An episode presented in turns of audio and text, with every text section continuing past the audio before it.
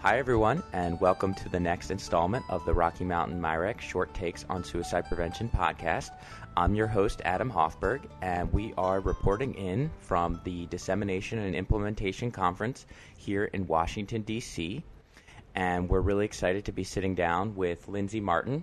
Uh, Dr. Martin works for iQuest Houston and uh, with the VA Center over there, and she's going to introduce herself and tell us a little bit about herself. Hi, thank you, Adam. It's a pleasure to be here this morning. So, um, as you said, I'm from the Center for Innovations in Quality, Effectiveness, and Safety in Houston. So, we're one of the HSR&D COINs. And I work a lot um, with Dr. Jan Lindsay from the South Central MIRECC on her um, uh, multi site quality improvement project called Serving Veterans Where They Live. It's funded through the VA Office of Rural Health, Salt Lake City Resource Center. And we're doing a lot of really great work standing up a video telehealth to home um, program for the delivery of evidence based mental health care. Very cool. So I understand you're going to be uh, presenting on this work at uh, the conference uh, can you tell us a little bit more about this project? Sure, yeah. We have a presentation tomorrow morning, and it's part of a panel session that uh, Dr. Erin Finley from San Antonio VA and Dr. Alison Hamilton from the Greater Los Angeles VA have put together on the use of ethnography. Uh, in uh, implementation science. And so our work is highlighting how we're using the periodic reflections method to document the implementation process that Dr. Lindsay is using to stand up her telehealth programs for rural veterans. And so, what we're trying to do is really identify um, what's working and what's not with our implementation strategy to be able to more widely disseminate telehealth programs so we can have more providers uh, adopt telehealth to home and serve even more rural veterans in need. Excellent. So important. Uh, tell our listeners a little bit about what ethnography is and how that's going to help you advance our understanding of implementation yeah. science. Ethnography um, is uh, grounded a lot in anthropology, and so it's a way of really engaging um, with your research participants in long-term um, in a long-term way.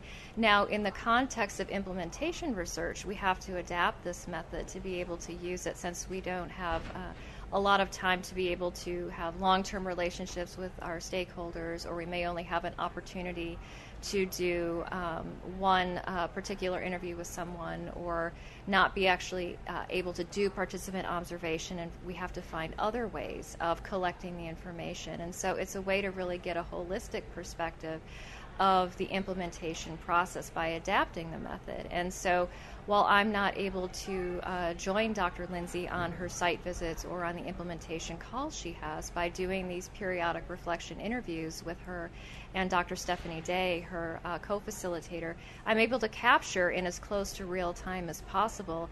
Uh, the challenges of implementation and some of the barriers that they've faced, and what they do as an implementation team to resolve those barriers and really stand up these telehealth programs and adapt them to meet the needs of each site. I see. So, uh, just to make sure I'm kind of following you, yeah. so they're going out to the sites and helping stand up these telehealth programs, yes. and you're sort of interviewing the researchers. I am. Yeah, okay. that's actually um, it's a, a, method where I sit down with them, and so I'm not able to actually accompany them um, on a site visit, or if they're doing something virtually, I'm not able to sit in on that call. But we're still able to capture all of that really um, good subjective uh, information on implementation that we can't capture in any other way. And so, an ethnographic approach is really able to give us that, what we call in anthropology, that emic or insider perspective.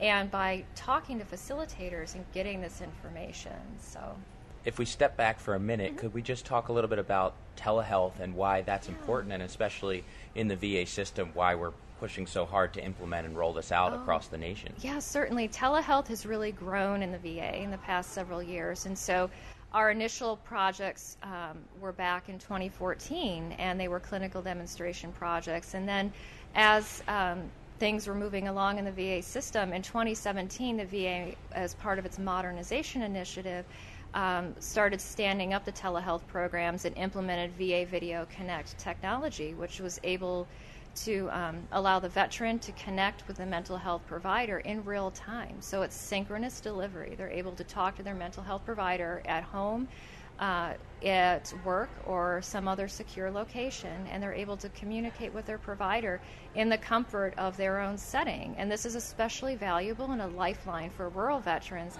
that may face a two to four hour commute to the closest VA or VA community based outpatient clinic. Hmm. Yeah, such important work. I'm glad you touched on a mm-hmm. few of those things. One is that it's secure and you know HIPAA compliant mm-hmm. and all those mm-hmm. aspects of healthcare that one might worry about when they're discussing yes. personal information. Mm-hmm. Yeah, everything is within the VA system, so it's completely secure, and veterans love it. They tell us in our interviews they have really found it to be so helpful to keep them connected to their providers and we're highlighting in our uh, presentation tomorrow the story of one veteran, a female veteran in her 30s with a young child. She actually had to take her child with her to her VA appointments when she had to go in person and commute two hours one way by bus. But um, when she was placed on bed rest, she wasn't able to make her in person VA appointments. So telehealth was really a lifeline for her. And initially, while she thought, you know, it's not going to feel as personal as being there in person, physically in the clinic setting, she really loves it now. And so by trying the technology, um, using the iPad, she really feels connected to her provider. And so these are just some of the powerful stories that we're getting through some of the evaluation work that we're doing um, by interviewing veterans. And we're really, um, by doing these periodic reflection interviews with um, Dr. Lindsay and Dr. Day, um, capturing the implementation process, we're capturing veteran perspectives, and we're hoping um, to be able to increase provider adoption as we start to spread throughout the VA system and really show that you know telehealth works, uh, veterans love it, and um, the providers that we work with have been so supportive. Excellent. Yeah, that's really a powerful story, and I guess um, hearing about the providers perspectives might mm-hmm. decrease other providers' hesitance, or where do you he- hope to see this research kind of going next? Yeah, that's um, a next step is we're hoping to interview providers um, and get their perspectives on telehealth. Um, Dr. Lindsay right now does she communicates regularly with her site champions um, to be able to uh, work out any local um, issues that need to be worked out at the site level. And so her role as the external facilitator is to empower the site champions to stand it up within their own center and then slowly start to build telehealth and build provider adoption. And so starting small and then being able to work up um, to more and more providers adopting telehealth. So. So thanks for sharing that, Lindsay. I ex- I actually was curious a little bit more about your center and you know the overall mission and the work that you do. It, mm-hmm. it's called iQuest Houston. Yes. Tell yeah. us about tell us about your center. Sure. Um, I've been there for the past six years, and so I um, was lucky enough to come in uh, as an HSR&D fellow at the center through the program there. And so it's a really diverse center that has a lot of focus on mental health, patient safety, um, patient centered communication and medical decision making.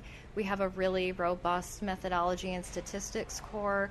And so it's really been a, a, fabulous opportunity for me as an anthropologist to work in such a multidisciplinary environment. And so on any given day, I'm working with a cardiologist, a mental health clinician, um, all, all, sorts of different professions, statisticians, and it's really a great opportunity. Um, it's a large research center, and we're all located in one building, so it's easy to find one another, easy to collaborate. We don't feel siloed. We feel like we're able to like knock on each other's doors and and be able to have that like cross communication. And the um, the South Central MIRECC is co-located with us, and so Dr. Lindsay and her team, many are um, investigators through the South Central MIRECC, and so that is brings another perspective to our center. We have such a strong mental health focus and focus on the needs of rural veterans, and um, we really just have a robust, very diverse uh, research program. It's an exciting place to work. Fantastic. Yeah, yeah I, am really uh, curious, and I look forward to connecting back in with you uh, when this study gets a little further along to hear about the rollout of telehealth throughout the VA. Yeah, I mean, we're excited. It, it's gaining steam, and our providers have been so supportive that are involved in, in this clinical demonstration project. And so, um, and our funders have been so generous with their time and mentoring us on you know standing this up and, and hopefully someday going enterprise wide. So. Excellent. So. Uh, before we wrap up today, can you just let us know how folks can reach you if they're curious about your work or want to connect with you sure. or ask you questions? Yeah, the best way would be through my Twitter handle. So it's uh, at LA Martin PhD. And um, so I, I'm just now getting into Twitter a little bit more. So, but I do um, regularly check and um, am tweeting a little bit. So um, that'd be a great place to check out uh, some of the work and um, that we have going on.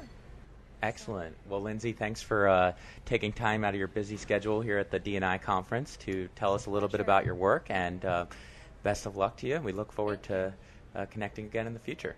Thank you. It was really a pleasure to do this. Thank you so much. Great. Well, folks, that's going to do it for our uh, little window into the D&I conference here in DC.